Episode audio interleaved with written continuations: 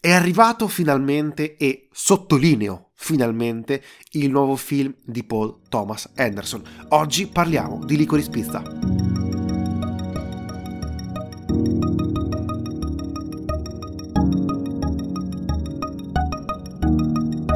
Esplosione di emozioni e di vita che segue quel filo di ricerca di leggerezza e di sensazioni positive che è un po' iniziato quest'anno con Scompartimento numero 6, qui però viene in mano ad uno dei registi più bravi degli ultimi 30 anni. Non sbaglia un film Paul Thomas Anderson, e Licorice Pizza è un altro grande esempio del suo talento. Trama in breve. No, ve lo guardate, la trama secondo me rovina tutto, è un film molto libero, parla di due ragazzi, Gary e Alana. Lui 15 anni, wannabe imprenditore in California, lui vuole essere quello. Lei invece vuole trovare il modo di andarsene di casa, andare via da quel buco in cui i suoi genitori, diciamo, un po' la pressano a stare, può andarsene, quindi un po' vuole trovare qualcuno coi soldi che le permetta di andarsene. Basta, non dico altro. Possiamo però dire che ci ritroviamo a parlare di una storia d'amore. Una storia d'amore unica e originalissima, che gira attorno come un vinile fino alla conclusione dei brani. Ecco, due personalità differenti, età diverse. Da una parte, come detto, il giovanissimo Gary Valentine, interpretato magistralmente da Cooper Hoffman, e diamine, che talento splendente, figlio di Philip Seymour Hoffman, intraprendente, carismatico. Ecco, Gary Valentine è un attore bambino che rappresenta, secondo me, il sogno americano, la voglia di farcela, di credere in se stessi e perseverare. Lui persevera tantissimo. Personaggio tra l'altro reale, tratto da Gary Gosman, che ora è uno dei grandissimi produttori di Hollywood contemporanei, collaboratore di lunghissimo corso di Tom Hanks e suo braccio destro produttivo nella loro casa di produzione, e che ha fatto proprio all'inizio della sua storia, della sua biografia, ripercorre quella di Gary Valentine. Dall'altro lato, Alana, interpretata magistralmente da Alana Haim. Qui, ragazzi, gli attori, soprattutto loro due, sono fenomenali, ma tutto il cast è veramente assurdo. Loro due che non sono attori, diciamo, professionisti, cioè... No, è il primo ruolo, sono entrambi, esatto, nel loro debutto. Ecco, lei, tra l'altro, è presente, Alana Haim, con tutta la famiglia, dalle sorelle, con la quale ha fondato le omonime Haim, gruppo pop rock americano, e con, tra l'altro, tutti i video praticamente musicali girati da Paul Thomas Anderson, e, scusate se poco, fino anche ai genitori, che riportano sullo schermo i loro ruoli reali. Alana ha circa 10 anni in più di Gary, acuta, curiosa, opportunista. Cerca in tutti i modi di cogliere le occasioni che Los Angeles, la San Fernando Valley, la Hollywood degli anni 70 possono offrire. San Fernando Valley che ritorna sempre come tema all'interno dei film di Paul Thomas Anderson, è il suo posto di nascita, il suo luogo di origine, e lui lo conosce talmente bene e rimane forse affascinato dagli anni 70 in poi lo hanno creato, e lui vuole riportare questa sua passione sempre in ogni film. L'opportunismo, tra l'altro, è un tema che ritorna nei personaggi di Anderson, e l'esempio lampante, secondo me, è il petroliere e The Master. Insomma, sono dei personaggi che comunque rappresentano un pochino la carriera di Paul Thomas Anderson, e questo film è una continua evoluzione, parlando anche della scrittura, come detto, però senza rivelare troppo, e siamo di fronte proprio a questa narrazione andersoniana che si evolve, passa al livello successivo, riprende le sue origini, riprende Boogie Nights, riprende Magnolia, riprende Ubriaco d'amore, tra l'altro con una connessione assolutamente voluta e bellissima tra il personaggio di Philip Seymour Hoffman e suo figlio Cooper, che in questi due film sono un po' il continuo l'uno dell'altro. E si vede anche che forse non è solo cinema, è qualcos'altro, perché Philip Seymour Hoffman era un grandissimo amico, ha visto crescere il figlio Cooper, quindi Paul Thomas Anderson c'è legato, e questo legame onestamente riesce a trasparire in tutte le inquadrature. E inoltre dimostra, secondo me, di allontanarsi un pochino da quello stile che ci ha abituato negli ultimi anni, questo perfezionismo un po' raffinato, no? Dei suoi ultimi film, per andare a riscrivere un genere, riscrivere il teen movie creando una storia che trasborda di energia. Avevi mai visto dei teen movie di questo livello? Purtroppo no. Magari ne avessi visti di teen movie a questo livello. Una cosa che sto pensando adesso è che magari mi lascio un po' troppo trasportare da l'entità autoriale di Paul Thomas Anderson, però finalmente vedo qualcuno che crea una cosa nuova. Si basa molto su cose tipo anni 70, quindi si è già visto, ha già fatto film su anni 70, però metti in scena qualcosa di diverso. Finalmente noi ci siamo andati tanto spessissimo di rivedere cose un po' già riviste, quello che sapevo già un po' di quello, remake, reboot, ricose. Qui invece secondo me no. Ecco, una cosa che vorrei far notare e mi ha particolarmente colpito che Alana e Gary non sono le tipiche bellezze che ti attendi da un teen movie, eppure però sono incredibilmente magnetici, sono personaggi carismatici, è veramente difficile staccarsi dallo schermo. Questo film ti rapisce completamente e sia chiaro, non sono un esperto del genere, non siamo, penso di parlare anche a nome tuo, ma credo che sia difficile trovare film allo stesso livello nel genere come questo film, probabilmente i film di John Hughes, ma solo il tempo, secondo me, riuscirà a darci un parere migliore. Di certo, però, siamo di fronte ad un grandissimo film. Siamo veramente di fronte a uno di quei film che vale la pena essere visto in sala perché ci riconduce a quello che è il cinema. E Paul Thomas Anderson lo sa fare benissimo. E come hai detto tu, c'è originalità. Ed è una cosa che sempre più sentiamo mancare. Ci sono sempre meno registi che cercano di fare qualcosa di nuovo, vengono magari risucchiati da Hollywood stessa nel tentativo di fare semplicemente soldi. Ecco, a Paul Thomas Anderson forse è arrivato a un punto in cui dei soldi non è che gliene frega tantissimo e gli frega fare quello che gli importa. A dire la verità, è sempre riuscito a fare i suoi film, è sempre riuscito a portare al cinema le sue idee ed è un talento incredibile. È difficile trovare un altro talento del genere degli ultimi 30-40 anni. Forse Tarantino. Però Tarantino ha delle differenze, secondo me. Tarantino è addirittura molto più popolare, mentre Paul Thomas Anderson è molto più introspettivo. Sì, Tarantino diciamo è più legato al genere anche dal punto di vista visivo, mentre Paul Thomas Anderson, come detto te, è più introspettivo sui personaggi, sulle sfaccettature dei personaggi e quindi magari per un pubblico molto ampio ha poco successo, tant'è che non... Anche ai premi tipo gli Oscar non è che vince mai tantissimo, però ai cinefili si parli di Paul Thomas Anderson vanno in brodo di giuggiole. Credo qualsiasi persona che apprezzi il cinema o semplicemente sappia guardare un film riconosce che Paul Thomas Anderson abbia talento. Poi può non piacere, certamente, però è difficile, onestamente mi trovo in difficoltà anche a criticare, a trovare dei difetti.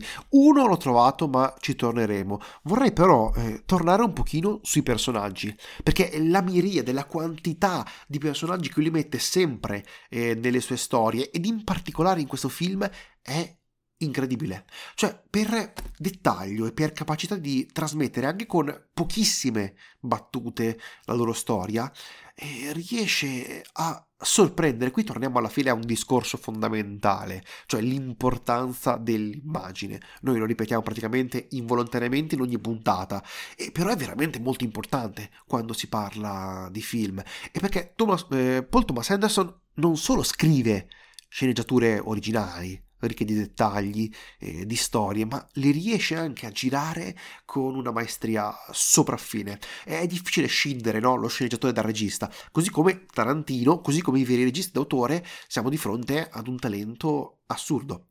Nella maggior parte di questo film, di Licorice Pizza, le spiegazioni alla fine sono completamente superflue, se ci pensiamo. Il tempo scorre ad un ritmo tutto suo, cioè più che altro scorre al ritmo di Gary e Alana. Ci sono salti temporali, ma lo spettatore semplicemente da quello che vede riesce a comprendere perfettamente tutto. Ci sarà, e qui voglio raccontare questa piccolissima scena senza entrare troppo nei dettagli per rappresentare il livello, secondo me, di perfezione che riesce a raggiungere Paul Thomas Anderson. C'è una telefonata muta in un certo momento e solo il respiro è quello che parla, tutto il resto è superfluo. Lo spettatore riesce a comprendere tutto dal silenzio, dai respiri, dalle inquadrature.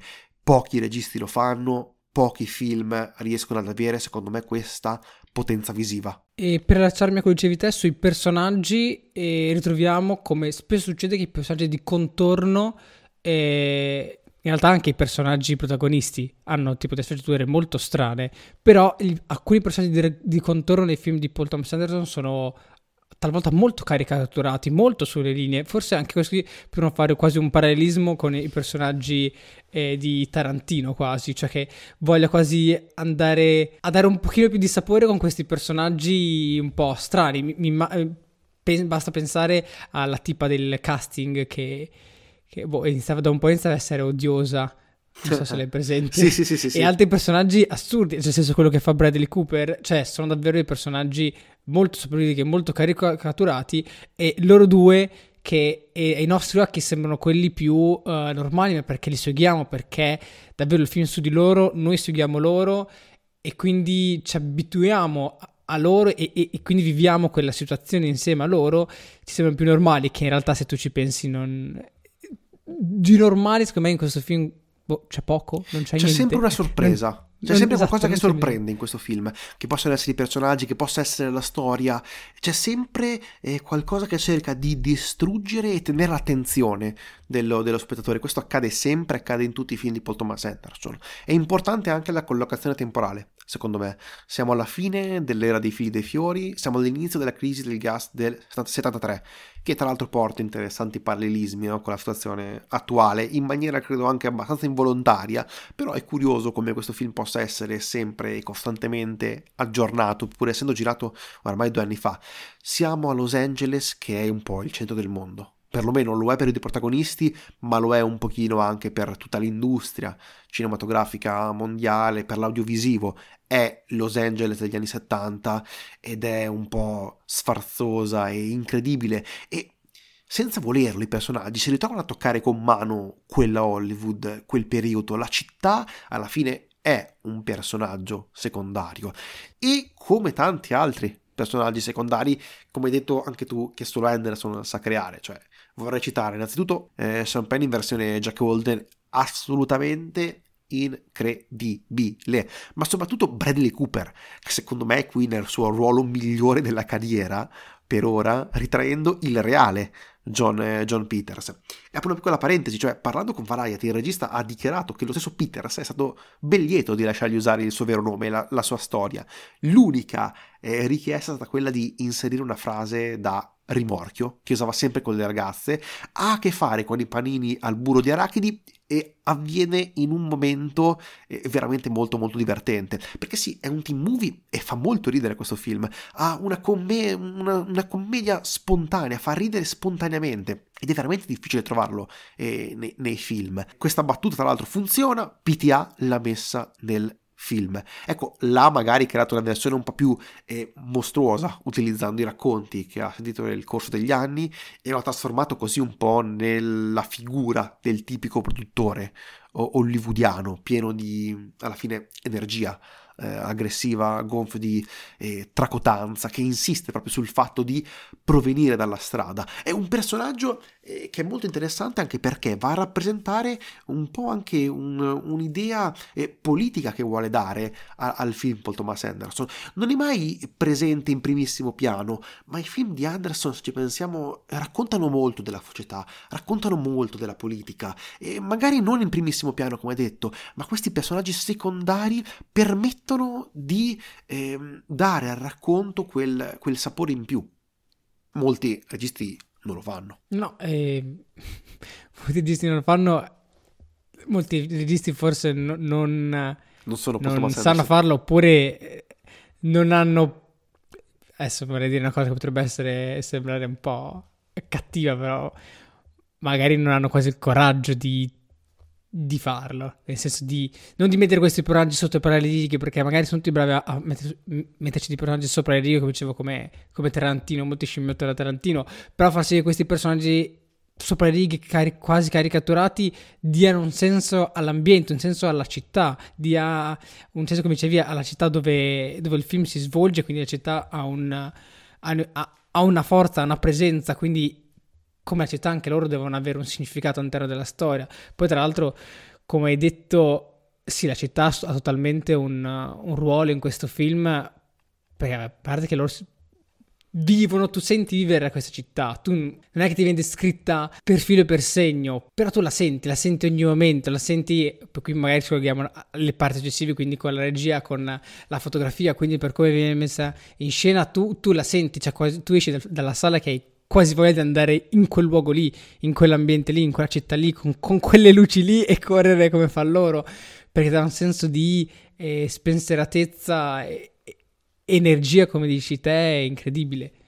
È un film, secondo me, molto leggero, c'è tutte queste cose e tutti i rapporti tra di loro, per i personaggi, questi personaggi caricaturati in questa città, e che è sia maestosa, però ognuno ha le proprie difficoltà. È comunque tutto molto leggero, come dicevi, ti spinge a una risata onesta, spontanea, sincera, e non si appesantisce mai troppo. Questo secondo me è un lato positivo, e secondo me è anche è una cosa che, come hai detto te, si trova molto nei film iniziali di Paul Thomas Anderson, questa sorta di leggerezza nel raccontare una storia senza appesantirla eccessivamente. Cioè il film scorre, ti lasci portare, trainare, scorre insieme al film, insieme al suo tempo e insieme ai personaggi, che secondo me è una cosa bellissima, perché non ho sentito pesantezza di niente. Ogni tanto mi saltavano in mente alcune non riflessioni, però alcune paure per i personaggi, proprio entravo proprio in empatia. E un po' ogni tanto mi ricordavo, però è un film di Paul Thomas Anderson, quindi non può andare tutto male, no, non può andare tutto male. Ci sta. Questo mi faceva godere di più il film, nel senso mi divertivo. Ecco, voglio però adesso mettere l'unica piccolissima pecca. Secondo me, l'unica critica che posso, che ho trovato, l'unica cosa che un pochino mi è andata meno giù, però alla fine onestamente ho anche soprasseduto perché mi è piaciuto veramente tantissimo, come spero abbiate capito. E anche Federica di The Stories, che ci siamo confrontati dopo la pellicola, ha trovato questa piccolissima pecca. E soprattutto nella parte proprio prima del finale, un pochino perde leggermente di ritmo, cioè questo disco in vinile che stiamo seguendo un pochino incespica, ma veramente, veramente l'unico difetto che io gli ho trovato. Non so se anche tu sei della stessa opinione, cioè a un certo punto rallenta un attimino la storia. Ok, posso comprenderlo anche da dinamica tra i personaggi, mi hai spiegato il punto in cui c'era. Io personalmente non l'ho sentito, io ero praticamente completamente rapito dal film e non l'ho sentito, cioè per me poteva, quella parte leggermente più debole in cui un po' rallenta, poteva durare anche 2 ore e a me non importava e quindi diciamo che il mio cervello è completamente soprasseduto da qualsiasi problema di ritmo, quindi no, io non l'ho percepito. Sai cosa? Io temo che questo sarà uno di quei film come Mad Max Fury Road che mi verrà voglia di rivederlo 10, 20, 30 volte. E io quindi, se ho una possibilità, già questa settimana in lingua originale. Non so. Sì, bisogna provare a vederlo anche in lingua originale, perché secondo me hanno fatto un lavoro pazzesco gli attori e bisogna sicuramente dargliene atto. Ma parliamo adesso della regia. Cioè, il lavoro, ecco, io trovo difficoltà comunque a parlarne perché il lavoro è magistrale di Anderson. Cioè, come muove lui la camera, è difficile trovare qualcuno che lo faccia, ma perché lo fa con un motivo, ogni movimento, ogni carrellata, ed è un film molto molto movimentato, però sì, lo fa come se danzasse. Come spesso mi riferivo alla regia di Paul Thomas Anderson, una regia grammaticata, quindi con una struttura, una regia che se fa un movimento di camera lo fa perché, come hai detto te, ha un motivo, quindi segue, si muove perché si muovono i personaggi, si muove perché c'è questo lancio sguardo di un personaggio, quindi diciamo ci troviamo personalmente un'energia opposta a quelle totalmente visive e pieni di sé, passatemi il termine perché sto per dire regista, pieni di sé alla Spielberg. È totalmente opposto. Iniziate a capire un po' i miei gusti. A te Spielberg ti è rimasto proprio, tu ti è rimasto, te Spielberg sì, ti rimane proprio... Mi resta qui, sta bevendo, però non mi va giù. Vabbè, per fortuna ci pensa Anderson.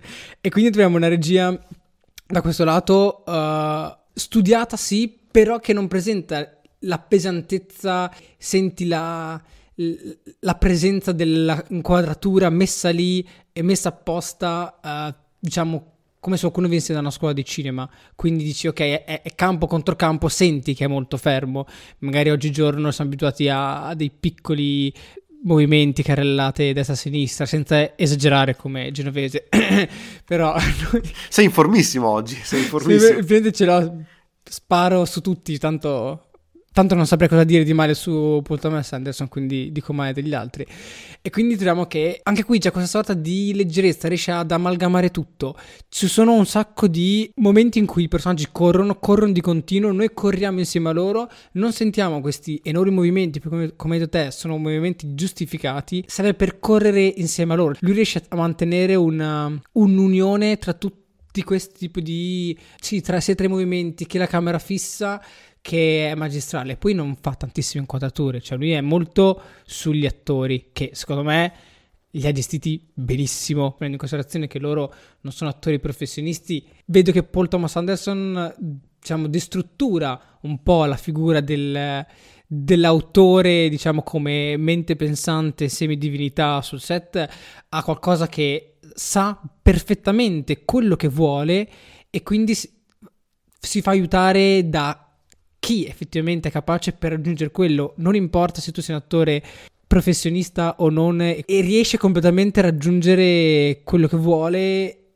Probabilmente potrete pensare che stia delirando, però anche in questo lo trovo estremamente efficace, cioè a livello teorico, se tu ti metti lì e pensi quello che deve fare il regista è quello che fa Paul Thomas Anderson, però ce la fa soltanto lui. Poi lui ci aggiunge ovviamente i suoi temi, la sua visione e soprattutto, come ho già detto, avevo già accennato, non mi ricordo, una cosa che mi piace tantissimo di lui è che non giudica i personaggi, lui non giudica nessuno, neanche in Boogie Nights, lascia comunque questa sensazione di leggerezza. Cioè qui abbiamo una storia d'amore tra un ragazzino di 15 anni e una di 25, e lei che riceve qualcuno per i soldi per andarsene via di casa, lui che invece fa un po' il... come dicevo, quello che vuole essere imprenditore a tutti i costi, degli anni 70, così molto di immagini. Infatti parte proprio, prima inquadratura se non sbaglio è lui che si pettina allo specchio, quindi loro sono molto spinti dall'immagine che gli viene data dalla società, però cioè io non sento nessun livello di giudizio su di loro, e questo mi dà una sensazione proprio di semplicità, cosa che in realtà questo film per me semplice non è assolutamente. Inizio quasi a odiarlo a questo punto di discorso. Te lo fa mettere quasi semplice questa cosa che in realtà è difficilissima. Sì, vuol dire che è difficilissimo in realtà essere un regista, perché lui è un regista, è un autore ed è veramente molto bravo, ed è molto bravo. Punto. È una regia molto organica, ecco. Vorrei chiuderla così, cioè riesce perfettamente a entrare in empatia sia con lo spettatore, sia con i personaggi, sia con la storia, e la fa onestamente con una tecnica sopraffina. Cioè ogni suo film è da vedere anche semplicemente per la regia, per chi fosse appassionato, ecco, come detto. Cioè si corre molto ed è molto interessante, no? Tra l'altro in un punto in cui c'è questa lunghissima corsa a pier di fiato sulle note di Life on Mars, che mi ha semplicemente emozionato per come è stata filmata, ed è stupida perché non rappresenta praticamente nulla, proprio la bellezza estetica dell'immagine e quello che rappresenta mi ha colpito profondamente, ecco. Un'altra cosa interessante è che siamo sempre negli occhi dei due protagonisti, che stanno crescendo e sono più grandi degli adulti che li circondano. C'è il mondo attorno a loro, c'è l'immaginario di un regista talentosissimo, c'è tutto questo e loro sono al centro di questa storia, che si rincorrono, che si perdono e si ritrovano. E onestamente credo che non ci sia nulla di meglio. E qui mi collego un attimino a quello che stavi accennando. Anderson fa un po' tutto, come nel film nascosto prende in mano anche la fotografia. Non gli bastava essere solo sceneggiatore, non gli bastava essere solo regista, vuole anche prendere in mano la fotografia.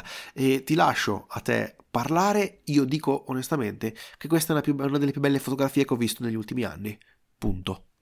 Allora, Paul Thomas Anderson condivide il ruolo di direttore della fotografia con Michael Bauman, che fino a quel momento è stato un gaffer con anche alcuni ruoli nel reparto camera, e si è avvicinato, diciamo, più dal non tanto sui film ma sull'altra parte di cui Paul Thomas Anderson è molto preso, cioè i videoclip, i video musicali. Se non li avete mai visti, vedeteli, sono fantastici, sia se vi piacciono che non vi piacciono i video musicali, sia se vi interessano o meno, guardateli perché sono comunque delle esperienze. E diciamo quindi hanno piano piano col tempo iniziato a conoscersi, lui e Michael Bauman hanno iniziato a essere gaffer sui set dei film di Paul Thomas Anderson. Gaffer è da noi il capo elettricista, cioè quello che è in comunicazione tra il reparto elettricismo, quindi gli elettricisti che gestiscono le luci, e il direttore della fotografia, quindi quello che, diciamo, ha più l'idea e la squadra elettricismo invece deve metterla in pratica. Quindi si trova in questa situazione che è tipo tra l'artistico e il tecnico. Però a questo punto del loro rapporto lavorativo è giusto che gli venga riconosciuto il ruolo di direttore da fotografia. Questo è un salto non da poco, poiché è difficilissimo passare da gaffer a direttore da fotografia. Accade soltanto quando c'è un regista che vede un po' il tuo potenziale, un regista o un produttore, più che altro il regista, che vede davvero di cosa tu sei capace. Questo è l'esempio. Quindi, diciamo, questo è un po' spiegare chi è questo Michael Bauman. Lo dico un po' con invidia, nel senso vorrei essere al suo posto. Ma comunque ha fatto una carriera grandissima, stavo guardando ultimamente, tra l'altro ha lavorato in Macbeth come gaffer, sì. Ha lavorato a Vice, ha lavorato all'ultimo film di Harley Quinn, ha lavorato ovviamente nei video dei Radiohead con Paul Thomas Anderson, ha lavorato al film nascosto, ha lavorato The Conjuring, ha lavorato in tutti i film possibili, ha lavorato tantissimo, Hunger Games, anche film, Iron Man, supereroi, un sacco. Sì, Iron Man, i primi due Iron Man, ha lavorato, parliamo di uno che comunque ha esperienza, ha fatto suo, ha fatto suo.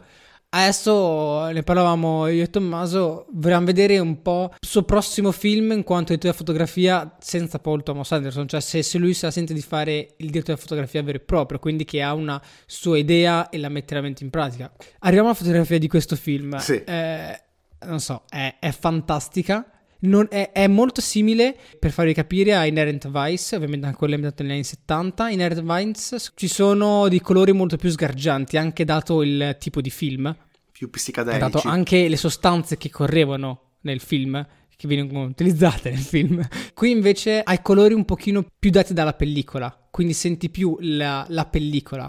È girato secondo me in 35 mm, non so se certe volte in 70, non vorrei sbagliare.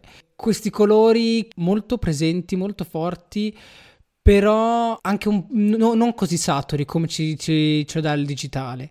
Forti, carichi, ma tenui, che secondo tu vai a vedere nelle descrizioni degli stock delle pellicole, indicano come colori vibranti. Qualsiasi cosa voglio dire, sono colori vibranti. Fa venire voglia di vivere quell'ambiente, vivere quella città. Poi hanno trovato soluzioni assurde. Per esempio, come dicevamo in un'intervista, le ottiche che hanno usate, che sono degli anni 70, sono proprie di Paul Thomas Anderson. E sono ottiche da milioni di euro, probabilmente, di un valore, sì, perché sono del soldi. 68, del 70, di che anno sono? Quelle ottiche di quella serie lì, comprate adesso nuove. Abbiamo visto che il set completo diviene $500,000, che è una cifra che ci sta perché sono tipo 10-11 ottiche, anche altre ottiche di fascia altissima ti viene un'ottica solo sui $50,000-$55,000, quindi non sono prezzi assurdi. Però parliamo delle ultime, questi qui sono vintage.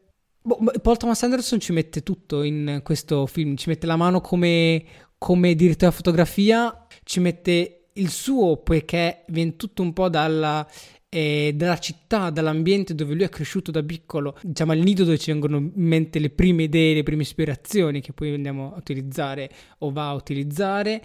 e ci mette le proprie ottiche per ricreare la sua propria immagine.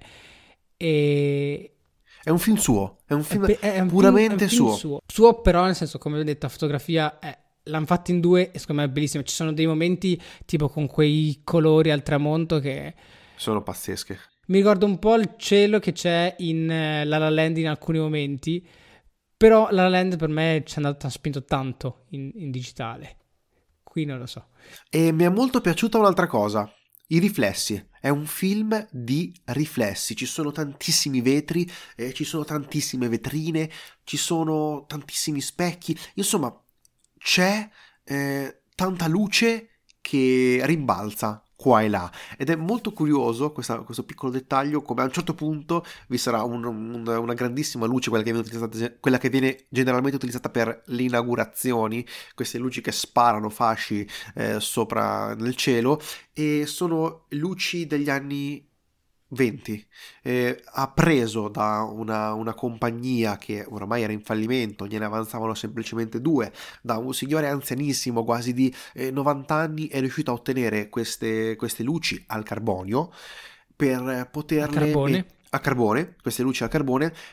mettere in scena, e fanno tutta la differenza del mondo. Ci sarà un momento in particolare sul finale in cui quasi la luce prenderà il sopravvento rispetto agli attori. Ecco, come a rappresentare quasi le luci del successo, le luci di Hollywood, ed è incredibile quello che riesce a trasmettere. Fatto curioso, tra l'altro, quando vedrete queste scene, ricordatevi che erano tipo oltre 40 gradi all'ombra, in una Los Angeles caldissima, e le luci LED che utilizzavano erano tutte surriscaldate, quindi non funzionanti. Le uniche luci che funzionavano erano quelle al carbone, quindi il vintage ogni tanto funziona meglio. Ecco, nella scaletta ora ci sarebbe il cosiddetto momento premi, perché arrivano tra una settimana gli Oscar e tutti vorrebbero magari sapere: è un film che va premiato? Non mi interessa parlarne, onestamente, credo sia completamente superfluo. Avremo tempo per fare varie considerazioni, ma questo film mi è piaciuto talmente tanto che onestamente metto anche un pochino in secondo piano quelli che sono gli Oscar e i premi che possa andare a vincere. La cosa più importante però è andare a vederlo in sala, perché è un film vivo, gioioso, spensierato, ma al tempo stesso profondo. È cinema purissimo, una delle migliori opere degli ultimi anni.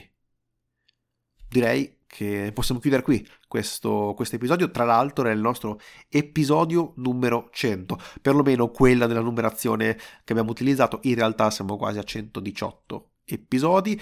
Sì, faremo un episodio un po' speciale di recap di queste 100 puntate, ma per ora concentriamoci su Licorice Pizza. Brevi disclaimer finali: ci potete trovare su Instagram, Effetto Vertigo Podcast, ci potete scrivere su un'email, effettovertigopodcast@gmail.com. Lasciateci una recensione, seguiteci su tutte le piattaforme dove ascoltate generalmente i vostri podcast. Detto questo, vi ringraziamo, io sono Tommaso, io sono Aurelio e questo è Effetto Vertigo. Grazie mille e arrivederci. Anche con il raffreddore sono riuscito a chiudere l'episodio, sono molto contento oggi. Grazie, arrivederci.